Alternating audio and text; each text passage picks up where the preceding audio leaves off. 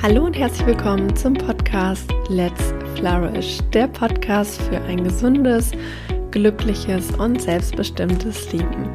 Mein Name ist Maike Schwier und heute sprechen wir darüber, wie du deinen aktuellen Job zum Traumjob machen kannst. Darüber habe ich mich mit Christian Thiele unterhalten. Christian ist Autor, Speaker und Coach. Er beschäftigt sich schon seit vielen Jahren mit der positiven Psychologie und vor allem damit, wie man positive Psychologie in einen Unternehmenskontext bringen kann. Christian ist der erste Gast, der zum zweiten Mal in diesem Podcast dabei ist und das nicht ohne Grund, denn Christian schreibt tatsächlich Bücher wie am laufenden Band und hat gerade ein neues Buch zum Thema Jobcrafting herausgebracht. In dem Buch geht es darum, wie man mit Methoden der positiven Psychologie erfüllter und erfolgreicher arbeiten kann. Christian und ich haben darüber gesprochen, was Jobcrafting überhaupt ist, was dahinter steckt, wie man das in seinem Arbeitsalltag anwenden kann, um glücklicher in seiner Tätigkeit zu sein, um mehr Sinn zu erleben, um mehr Erfüllung zu erleben und am Ende des Tages auch leistungsfähiger zu werden. Wir haben darüber gesprochen, warum das auch gesellschaftlich wichtig ist, ähm, welche Position Arbeitnehmer gerade haben, weswegen sie auch die Chance haben, ihren Job zu verändern, zu craften. Und wir haben natürlich auch über die Grenzen des Jobcraftings gesprochen, nämlich darüber, wann Jobcrafting keinen Sinn mehr macht. Ich konnte aus dem Interview mit Christian ganz viel Spannendes für mein persönliches Berufsleben mitnehmen und hoffe, dass es dir genauso geht. Und ich verrate dir jetzt schon mal, hör dieses Interview gerne bis zum Ende, denn da wartet noch eine große Überraschung von mir und Christian auf dich. Also viel Spaß mit dem Interview.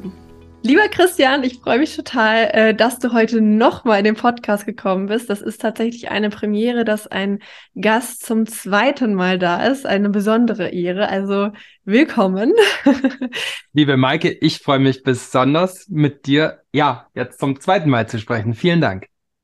Ja, wir haben heute, glaube ich, ganz viel zu besprechen, denn du hast ja ein ganz tolles Buch rausgebracht. Ähm, und bevor wir da drauf eingehen, magst du dich den Hörerinnen und Hörern, die dich noch nicht kennen, einmal kurz vorstellen? Ja, Christian Thiele heiße ich. Ich lebe in Garmisch-Partenkirchen mit meiner Familie, mit meiner Frau und unseren beiden Kindern. Und äh, mir ist es sehr, sehr wichtig. Ich bin sehr, sehr dankbar, hier in den Bergen leben zu dürfen. Das ist ein ganz wichtiger Teil meiner Identität. Ich komme ungefähr aus der Ecke, war dann lange im Flach- und Ausland und bin jetzt ähm, wieder hier ähm, in den Bergen. Und beruflich bin ich Speaker, Trainer, Coach für positive Führung äh, und positive Psychologie im Arbeitskontext. Und Buchautor bist du ja anscheinend auch, weil du hast ja ganz schön viele Bücher schon geschrieben. Und dein neuestes Buch ähm, dreht sich um das Thema Jobcrafting. Ähm, das ist ja auch der Grund, weswegen wir uns heute zusammengesetzt haben, weil dieses Thema Jobcrafting total spannend ist und auch sehr wichtig in der heutigen Zeit. Bevor wir darauf eingehen, was das überhaupt ist und wie man das anwenden kann und so weiter, ähm, magst du einfach mal erzählen, wie du darauf gekommen bist, darüber ein Buch zu schreiben? Ja, wie bin ich da drauf gekommen? Ähm, das Thema Jobcrafting beschäftigt mich schon seit einigen Jahren ähm, im, im Coaching, in der Begleitung von Führungskräften vor allem. Und ich habe halt einfach A festgestellt, dass wir ja in den letzten drei Jahren unglaublichen Veränderungen und einem Veränderungszwang ja letzten Endes auch alle unterworfen waren und von ganz äh, von, von jetzt auf gleich ganz radikal umstellen mussten, wie wir miteinander kooperieren, wie wir miteinander kommunizieren, ähm, wie wir in Kontakt zueinander gehen, wie wir Dinge geregelt kriegen. Ähm, da war ja ganz viel Jobcrafting, also sozusagen so das Umgestalten von, von Arbeit, von Tätigkeiten, von der Herangehensweise an Arbeit notwendig. Ja, und dann hatte ich den Eindruck, also es gibt schon einiges an Forschung dazu, aber ich hab den, hatte den Eindruck, ähm, dass in der Literatur immer die, der Fokus ist auf das Individuum, also auf die einzelne Person, die ihren Job craftet. Und meine Perspektive ist ja so die Führungsperspektive. Und ich habe zum einen festgestellt, dass ganz viele Führungskräfte diesen Begriff und diesen, dieses Konzept gar nicht kennen, dass viele HRler und ähm, PersonalerInnen das Thema nicht kennen und die dies kennen, dann vor allem erstmal Vorbehalte und Ängste haben. Und ich glaube halt jetzt auch so in Zeiten des Fachkräftemangels ist es wichtig, das Thema, glaube ich, auch aktiv zu kennen und zu fördern und anzugehen. Und dafür, dazu soll dieses Buch dienen. Ja, ich habe ja vorhin schon zu dir gesagt im Vorgespräch, dieses Wort Jobcrafting habe ich das erste Mal ja von dir gehört ähm, beim DGPP Summit letztes Jahr, wo du einen Vortrag darüber gehalten hast. Und mir ist so total das Licht aufgegangen, weil ich plötzlich gemerkt habe, wow, also eigentlich alles, was ich in meiner Arbeit mache, beschreibt dieser Begriff. Ähm, magst du mal alle mit ins Boot holen? Was steckt denn eigentlich dahinter? Was können wir uns darunter vorstellen? Ja, erstmal eins noch vorneweg. Mir geht es häufig so in der positiven Psychologie oder auch im Positive Leadership, dass Leute sagen, ja, ist ja spannend, dieser Begriff, dieses Konzept, was du da hast oder was die da haben, aber das mache ich sowieso schon. Und dann denke ich mir, ja, ist doch super, also perfekt. Und manchmal ist es ja hilfreich, dafür auch nochmal ein Label, dafür nochmal ein Konstrukt zu haben und dann aber auch zu wissen, so könnte es gehen, mit diesem oder jenem äh, herangehen und da gibt es vielleicht sogar eben Forschung dazu, die das als wirksam, ähm, ja, sozusagen belegt. Was ist Jobcrafting? Also erstmal von den Begriffen her, Job und Crafting, ja, also die Arbeit umzugestalten, die Arbeit zurechtzuschnitzen, ein Stück mehr auf den eigenen Leib sich zu schneidern, Spielräume zu finden, zu suchen, zu sehen, zu nutzen, um meine Tätigkeit äh, die Art, wie ich arbeite, vielleicht auch die Zeit, das, mit wem ich arbeite, stärker an das anzupassen, was meinen Stärken, meinen Fähigkeiten, meinen Neigungen, meinen Interessen, meinen Kompetenzen, meinen Werten entspricht. Also kurzum, den Job weniger als etwas aus Beton zu sehen, da muss ich reinpassen, und mehr als etwas aus Wachs zu sehen, das kann ich anpassen. Das ist Jobcrafting. Mhm. Ja, ein super spannendes Thema. Ähm, Du hattest ja vorhin schon erwähnt, es geht ja sehr hier um das Individuum, wenn ich das richtig verstehe. Also, dass jeder einzelne Mensch schaut, wie kann ich die Spielräume in meinem Job nutzen und das so anpassen, dass ich glücklicher, erfüllter damit bin. Ähm, wie genau kann das aussehen? Also hast du so ein, so ein Beispiel dafür, was Jobcrafting bedeuten kann? Eine Bekannte von mir ist Apothekerin. Und Apotheker, also die hat, die hat eine Apotheke, ich glaube mit 10, 10, 12 Leuten. Und äh, zu so einer Apotheke gehört natürlich auch Qualitätsmanagement. Ja, also immer zu schauen, was sind die neuen Regeln, ähm, wie halte ich diese ganzen Formulare ajour, wie kommuniziere ich die an alle, äh, hängen die aus und so weiter. Und sie findet das eigentlich ziemlich dröge sie ist einfach gerne in ihrer Apotheke äh, vorne an der, am, am Tresen mit den Kundinnen und Kunden, alte Omas, äh, junge Manager, rotzende Kinder und so weiter und so fort. Und sie hat aber eine Mitarbeiterin, die wahnsinnig strukturiert und wahnsinnig gut darin ist, ähm, ja, so Prozesse sehr genau einzuhalten und Dinge sind bei ihr auch in ihrer Gründlichkeit sehr, sehr gut aufgehoben. Die hat eine hohe Zuverlässigkeit und die sagt, mir ist das manchmal auch ein Stück zu viel, ähm, so von früh bis spät irgendwie mit den Kunden da äh, im Dialog zu sein. Und ich bin froh, wenn ich mich mal ähm, ein, zwei, drei Stunden um diese QM-Themen kümmern kann. Und dann hat eben diese Apothekerin gesagt, weißt du was?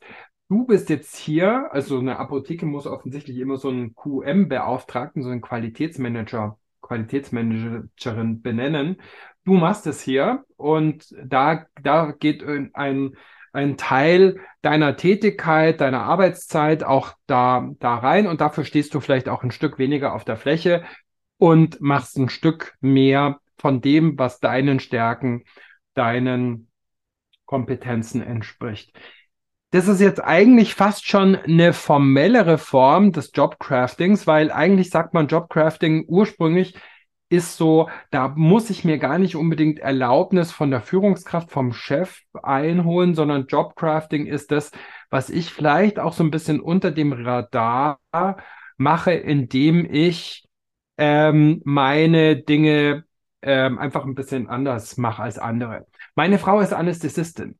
Die ist im Krankenhaus und hat dann natürlich auch immer mit den Menschen zu tun, die, ähm, die dann am Tag vor einer Operation zu ihr kommen und sie macht mit denen die Aufklärung und fragt, was hatten sie denn irgendwie für Krankheiten und so. Und sie spricht den, mit den Leuten einfach auch immer drüber, was machen sie denn beruflich? Ja, das ist so immer so ihre erste Frage.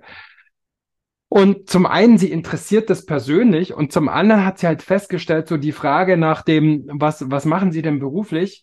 Ja, öffnet auch so ein bisschen den, den Raum, um viel über die Menschen auch zu erfahren.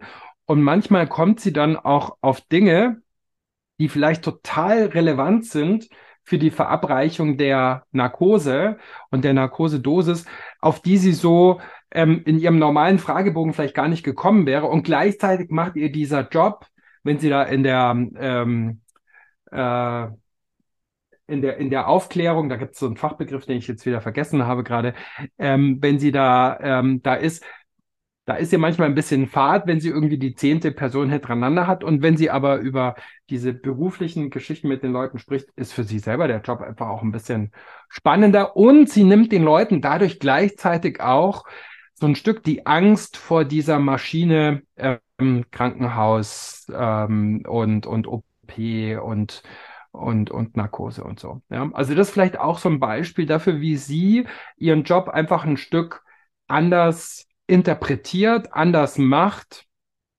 ähm, anders ähm, ja, angeht. Und ein drittes Beispiel, weil das ist nämlich das Ursprungsbeispiel, ähm, Amy Wisniewski und Jane Dutton haben ähm, Ende, der, ähm, Ende der 90er Jahre in Krankenhäusern festgestellt, ähm, also die haben so Teams von Reinigungskräften untersucht und Menschen, die genau die gleiche Tätigkeit hatten, haben ihren Job als etwas sehr Unterschiedliches interpretiert. Die einen haben gesagt, ich habe hier eine schlecht bezahlte Arbeit, ich bin ganz am unteren Ende der Krankenhaushierarchie, ich sorge einfach nur dafür, dass halbwegs hier sauber ist. Und die anderen, die genau den gleichen Job hatten, genau die gleiche Ausbildung, genau das gleiche Gehalt natürlich, haben gesagt, ich sehe mich hier als Teil des Heilungsteams rund um die Patientinnen und Patienten. Und ganz ehrlich, ich weise auch mal den Angehörigen den Weg zurück irgendwie zum Parkplatz, weil das ist ja nämlich ziemlich kompliziert, sich zurechtzufinden. Und wir haben hier viele Kummerpatienten. Das heißt, ich stelle auch mal die Blumen von links nach rechts. Ich hänge die Bilder auch mal um, damit die so ein Stück Abwechslung und Varianz irgendwie empfinden. Und ich habe fast das Gefühl, das tut denen auch gut. Und diese zweite Gruppe, die sich eher als Teil des Heilerteams sah, ähm, die hatten viel höhere Zufriedenheit mit ihrem Job, fühlten sich auch deutlich stärker verbunden zu ihren Kolleginnen und Kollegen ähm, waren, hatten auch weniger Krankheitstage. Und aus dieser Forschung ist das Jobcrafting entstanden. Also kurzum, ich brauche gar nicht unbedingt die Tätigkeiten oder die Art äh, oder die, die Kontakte, die sozialen Interaktionen von Menschen, mit denen ich zu tun habe, groß verändern. Ich kann auch schlicht und einfach meine Tätigkeit aus einer anderen Perspektive sehen, ich kann versuchen, meinen Beitrag zum großen Ganzen, in dem Fall zum Wohl des Patienten sehen. Und vielleicht macht mir das schon es leichter, manche Dinge, die ich als Routinetätigkeiten, als mühselig empfinde, ein Stück mit ein Stück mehr Leidenschaft und Begeisterung zu tun. Ja, danke. Also danke für diese drei eindrücklichen Beispiele. Ähm, ich finde es auch total spannend, ja mal zu sehen, wie unterschiedlich man vorgehen kann. Ne? Also das mit der Führungskraft ist ja wirklich auch ein tolles Beispiel, wenn eine Führungskraft das bemerkt und sagt, okay, wir wechseln hier mal die Tätigkeiten, dass du mehr deine Stärken lebst und ich mehr meine Stärken lebe. Und auch von deiner Frau, die halt eigentlich mit so einer simplen Sache, so einer simplen Frage dann doch so viel mehr Sinn und Freude erlebt. Und äh, mit den Reinigungskräften genauso. Ähm, das heißt, um es nochmal zusammenzufassen, es geht darum, einerseits, dass man seine Perspektive vielleicht ändert auf seinen Job, dass man Tätigkeiten anpasst auf die eigenen Stärken, auf die eigenen Fähigkeiten, dass man auch so das große Ganze sieht ähm, Ja, ist das, ist das richtig so? Habe ich jetzt Ja, ja, ja, absolut. Also ich kann sozusagen mein Verhalten ändern, ich kann meine Perspektive verändern, mhm. ich kann mehr von diesem machen, weniger von jenem machen, ich kann ähm, vielleicht dafür sorgen, dass ich mehr Ressourcen zur Verfügung habe. Ich kann vielleicht auch die Anforderungen ein Stück weit verändern. Das sind alles so mhm. Hebel, Vektoren, Stellschrauben, um Jobcrafting zu betreiben. Ja, ja. Ich weiß noch, dass du damals, ähm, als du den Vortrag darüber gehalten hast, ähm, bist du ja auch sehr darauf eingegangen, auf dieses ganze Thema ähm, Fachkräftemangel, Demograf demografischer Wandel. Also wenn wir so Deutschland anschauen, heute und in Zukunft wird es ja eher ein Arbeitnehmermarkt. Und ich habe damals gedacht, als du das erzählt hast, also es hat mir persönlich auch viel Mut gemacht, zu sagen, okay, ähm, ich habe in gewisser Weise noch mehr Macht in der Hand, etwas tun zu können, weil ich als Arbeitnehmer ähm, als Arbeitskraft sehr begehrt bin. Ähm, magst du da noch mal drauf eingehen, weil ich finde, das ist so ein wichtiger Punkt auch gesellschaftlich, um den Leuten zu zeigen, hey, ähm, du kannst auch etwas dafür tun, dass dein ja. Job dir Freude bereitet. Ich würde gerne noch mal eine ganz kurze Schleife woanders hindrehen. Meine Tochter, zwölf, hat sich neulich Schuhe bestellt. Ja, Schuhe, die ich nenne jetzt die Marke nicht, aber eine bekannte Marke. Und jetzt hat sie nicht einfach irgendwie diesen Schuh einfach so bestellt, sondern der musste gecustomized werden. Ja, dann saß sie da Stunden ähm, vor, vor dem Internet und hat irgendwie sozusagen, ja, die Schnürsenkel in der Farbe, die Zunge in jener Farbe, die Besohlung irgendwie in dieser Farbe. Ja, und so hat sie sich dann ihren Schuh zusammengestellt, wo ich dann dachte, als der ankam, ja, Schuh halt, ja. Ähm, aber will sagen, wir sind es mittlerweile total gewohnt, in ganz vielen Bereichen Softwarepakete, äh, Computer uns so zu konfigurieren und, und so auf den Leib zu schneidern, wie es für unsere Ansprüche und unsere äh, zu unseren Präferenzen passt. So, und den Job, den wir, weiß ich nicht, vielleicht vom Montag bis Freitag machen, den sollen wir einfach als eine, als eine Stangenware nutzen. Das wäre doch eigentlich total ähm, ja, absurd. Und jetzt gleichzeitig genau das, was du sagst. Wir haben im Moment zwei Millionen offene Stellen roundabout in Deutschland. Das sind doppelt so viele wie vor zehn Jahren. Also es ist eine völlig andere, letzten Endes auch Machtsituationen. Ich habe viel gerade auch mit Teams zu tun, mit Führungskräften, die sich fragen, wie kann ich denn bitteschön meine Mitarbeitenden zumindest hin und wieder mal ins Büro locken, ja, dass die da hin und wieder irgendwie antanzen. Und alle wissen, könnte das vielleicht per Ordre de Mufti machen, aber wenn ich die hier antanzen lasse, dann sind die weg, ja, und suchen sich ihren Job woanders. Und das ist so ein Beispiel dafür, dass im Moment, das kann einem gefallen, das kann einem nicht gefallen, ähm, aber ich glaube, man muss es zur Kenntnis nehmen, in ganz vielen Bereichen, find mal eine gute Buchhalterin, find mal eine gute ITlerin, find mal, keine Ahnung, auch Bäckerinnen, Metzger, Restaurant, Hotel, überall sieht man ja auch diese Stellenanzeigen. Und es gibt natürlich den, ähm, den, den Menschen, glaube ich, nochmal andere Verhandlungspositionen.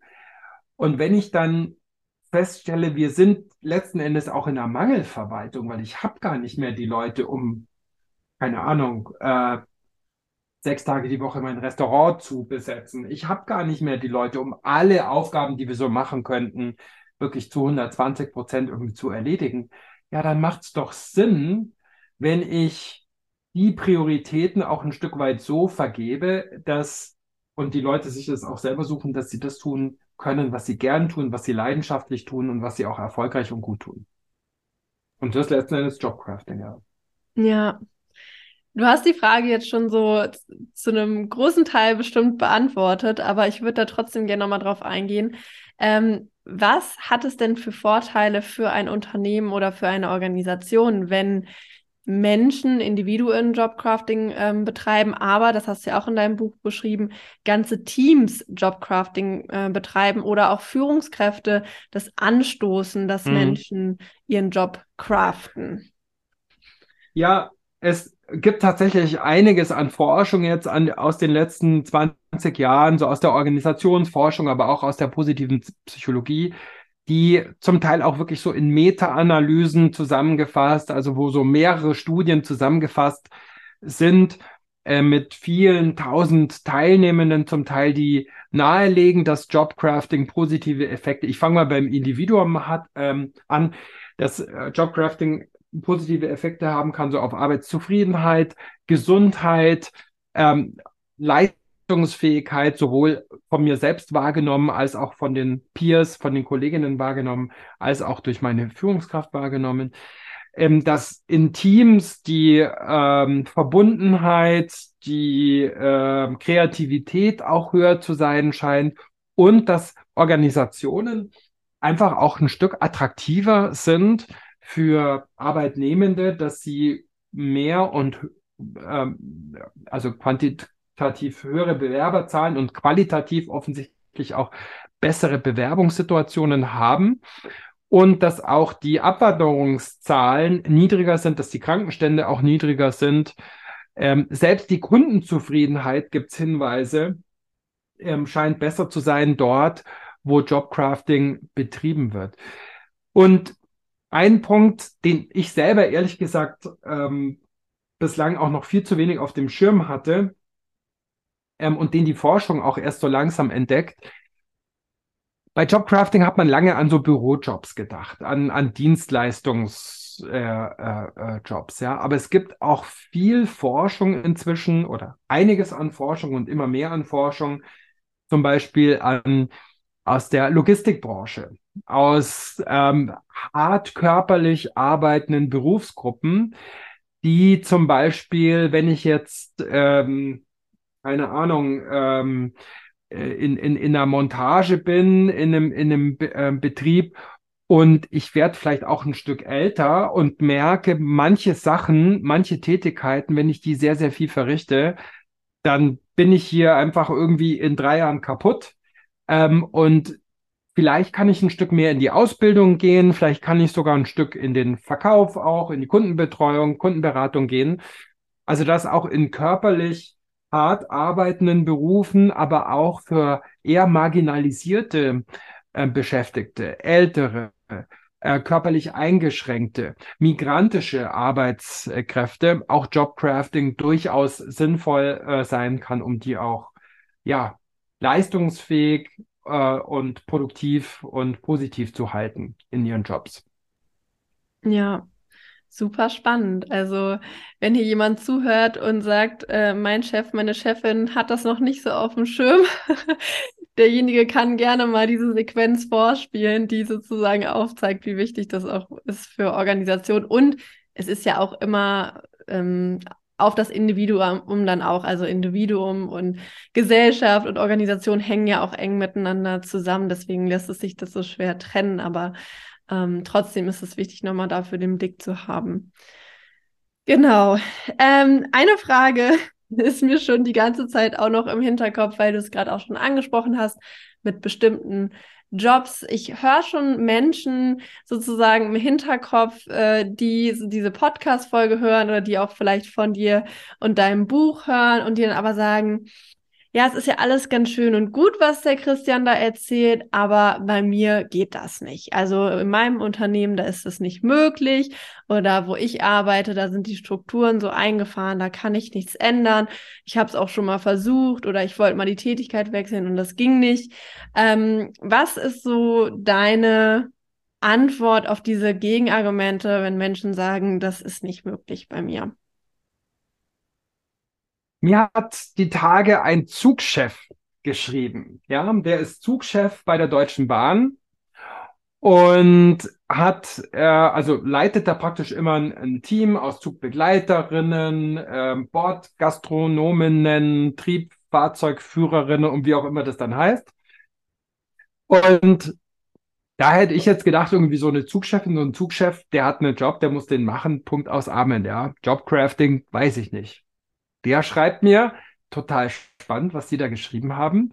Ich mache das nämlich auch. Wir machen das nämlich auch. Wir haben bei uns auch bei den ähm, ja, beim Servicepersonal haben wir Leute, die sind zum Teil älter, die kommen so aus der klassischen Eisenbahner, aus der klassischen Eisenbahnerei, die haben eher ein Thema damit, den Leuten aus der ersten Klasse irgendwie die Servietten wegzuräumen. Das machen die nicht so wahnsinnig gern. Aber die sind irgendwie im Karneval total aktiv und halten irgendwelche Büttenreden. Und dann machen die bei uns halt einfach mal die, die Ansagen, ja. Jobs, die eigentlich der Zugchef machen würde, ja. Und also so auch in so einem Umfeld, in so einem vermeintlich starren Umfeld wie Zugchef bei der Bahn, scheint es auch Menschen zu geben, die sagen, wenn sie sowas hören, ja cool, machen wir eigentlich sowieso schon, auch da gibt's Spielräume. Also das heißt, ich würde erstmal schauen, wo sind denn meine, meine Spielräume und gibt's nicht vielleicht doch welche? Und zweitens würde ich aber auch sagen, durch Jobcrafting kann ich mir eine Führungskraft, die null wertschätzend ist, wo irgendwie eine ganz schlimme Konfliktkultur ist, wo vielleicht auch die Arbeitssicherheit nicht eingehalten wird, wo einfach unfaire, untragbare ähm, Arbeitsbedingungen äh, äh, sind, da wäre ich der Letzte, der sagen würde, ja, craftet dir doch deinen Job irgendwie hin. Also was mir auch nochmal wichtig ist, ist, ähm, wir können nicht jeden Job irgendwie zurecht craften. Ja, es gibt ja dieses schöne Sprichwort oder diese schöne Devise, die ich auch echt ganz sinnvoll finde. Love it, change it or leave it. Also kann ich die Dinge, äh, die mich belasten im Job, vielleicht dann doch in der Balance irgendwie so betrachten, dass die Dinge, die ich gut finde, überwiegen. Ähm, wenn ich das nicht kann, kann ich die Dinge, die mich belasten, die mich stören, die mich stressen, verändern, äh, abmildern, erhöhen, wie auch immer. Und wenn auch das nicht geht, dann ist häufig, glaube ich, auch Leave It irgendwie die richtige ähm, Option. Und wir sind ja in einem Markt, äh, in, in, in einem Arbeitsumfeld, wo es gar nicht so schwer ist, in vielen Branchen zumindest einen anderen Job zu finden. Das finde ich, muss man auch im Hinterkopf haben, Jobcrafting hat auch seine Grenzen. Ja, damit hast du auch die letzte Frage, die ich an dich hatte, so vorweggenommen. Ähm, wann, wo, wo liegen die Grenzen des Jobcraftings? Weil das finde ich auch immer wichtig zu betonen, dass man sich auch nicht ähm, Dinge schönreden sollte oder dann wirklich in einem Umfeld bleiben sollte, wo, wo es einem wirklich nicht gut geht. Also es ist halt immer eine so ein schmaler Grad zu gucken von, okay, kann ich noch was ändern? Kann ich das irgendwie für mich, ja, verändern, Verantwortung auch übernehmen? Aber wo ist dann auch mal ein Punkt zu sagen, jetzt bin ich bereit zu gehen? Ähm, aber ich glaube, das ist ein guter Punkt, den du gesagt hast mit dem Love it, leave it. Nee, love it, change it or leave it. genau, ja. Genau. Ja, ich habe ja zum Ende meines Podcasts immer zwei Fragen an meine Gäste. Und weil du schon mal da warst und sie schon beantwortet hast, dachte ich, ich stelle dir heute mal eine andere Frage. Und zwar, okay. was glaubst du, trägt dazu bei, dass Menschen Erfüllung und Glück im Beruf erleben? Oh, wo fange ich an? Wo höre ich auf? Aber also was trägt dazu bei? Soziale Beziehungen, soziale Beziehungen, soziale Beziehungen. Also das ist natürlich das A und O.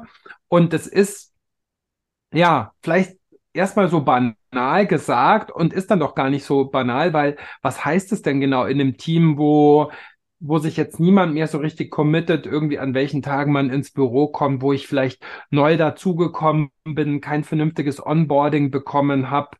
Ähm, also sozusagen alles, was, was wir tun, auch um informelles Zusammenkommen zu stärken, informelles Miteinander, ähm, das tut natürlich auch zur Erfüllung äh, trägt natürlich sehr, sehr stark dazu bei. Das Zweite, was ich immer sagen würde, ja, ähm, Sinn Bedeutsamkeit, ähm, Bigger Picture, also gerade in Veränderungssituationen, gerade bei Dingen, die vielleicht unangenehm sind, irgendwie zu verstehen, wer hat was davon, was mache ich da mit möglich oder was machen wir damit möglich oder vielleicht auch, was wäre denn, wenn es mich oder wenn es uns nicht gäbe mit unserer Tätigkeit. Ähm, das kann vielleicht helfen, auch um sowas wie Sinn in der Tätigkeit zu finden, weil wir verbringen ja einfach irgendwie viel, viel Zeit im Job. Und das dritte, Stärken. Ja, also Menschen, die ihre Stärken kennen, Menschen, die ihre Stärken auch einbringen können im Job, die haben eine deutlich höhere Chance auf das, was du Erfüllung so schön auch nennst, Wohlbefinden, also eine Mischung aus Positivität und Produktivität in der Arbeit. Das würde ich auf jeden Fall unterschreiben. Was war bei dir diese Woche ein Moment ähm, in deinem Job, der dich glücklich gemacht hat?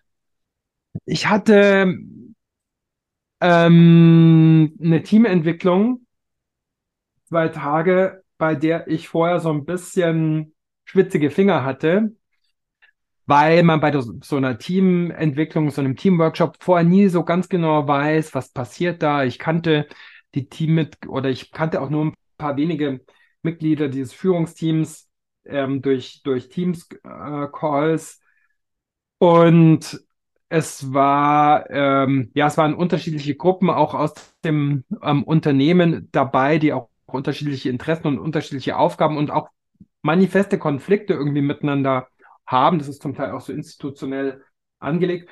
Und die sind dann nach diesen zwei Tagen rausgegangen und ich hatte den Eindruck, die sind gut miteinander in Kontakt gekommen. Die haben eine, eine Roadmap so für die nächsten für die nächsten Wochen und Monate, so an Dingen, die sie angehen wollen und haben auch eine Vorstellung davon, wie das irgendwie sein könnte, entwickeln können. Und haben sich bei mir einfach so von allen Seiten auch bedankt, ja. Und da war ich sehr, sehr glücklich und ein Stück weit stolz und vor allem aber auch hatte ich den Eindruck, Mensch, ich habe jetzt ein gutes Gefühl, wenn die jetzt heimfahren und morgen wieder ins Büro gehen. Ich glaube, die Chance ist gut, dass die ein Stück besser miteinander zusammenarbeiten und die Leute, die sie führen, auch. Und dass ich dazu ein kleines Stück irgendwie beigetragen habe, vielleicht auch. Ähm, da bin ich natürlich super privilegiert und dankbar für. Super schön. Ja, lieber Christian, vielen Dank äh, für dieses tolle Interview. Vielen Dank für alles, was du geteilt hast. Und wir haben ja noch eine Überraschung für die Hörerinnen und Hörer, denn du warst so großzügig anzubieten, dass wir dein Buch verlosen an die ja, Hörerinnen und Hörer dieses Podcasts. Ähm, drei Exemplare ähm, und die Teilnahme ist über Instagram möglich. Das heißt, alle, die hier zuhören und die Lust haben auf dein Buch, können gerne bei uns auf Instagram vorbeischauen. Maike.schwier und dich findet man unter Positiv führen. Positiv führen. Ich verlinke es auf jeden Fall äh, unter dem Podcast und alle anderen, die noch sagen, Mensch, Christian, möchte ich auch darüber hinaus nochmal auschecken. Äh, was soll ich unter dem Podcast verlinken, dass die Menschen dich finden können? Ja, meine Website oder auf Social Media kann man mir auch folgen, LinkedIn, Xing, Insta auch ein bisschen. Ich habe auch einen Podcast zu positiver Führung, also der Kanal, der für euch am besten passt. Da freue ich mich auf Rückmeldung, Interesse, was auch immer. Okay, das verlinke ich auf jeden Fall äh, unter dem Podcast, dass die Menschen alles finden. Natürlich auch dein Buch, dass man das auch bestellen kann. Und ja, vielen Dank nochmal und bis ganz bald. Vielen Dank dir, liebe Maike und liebe Zuhörerinnen und Zuhörer. Happy Crafting! Vielen Dank auch an dich, dass du diese Podcast-Folge bis zum Ende gehört hast. Wie immer freue ich mich über ein kurzes Feedback von dir, zum Beispiel über eine 5-Sterne-Bewertung bei Spotify oder iTunes. Das geht ganz, ganz schnell, diesem Podcast ein paar Sterne dazulassen. Und natürlich auch ein Abonnement bei YouTube. Also du kannst meinen YouTube-Kanal, wenn du diesen Podcast bei YouTube hörst, gerne abonnieren und einen Daumen hoch hinterlassen.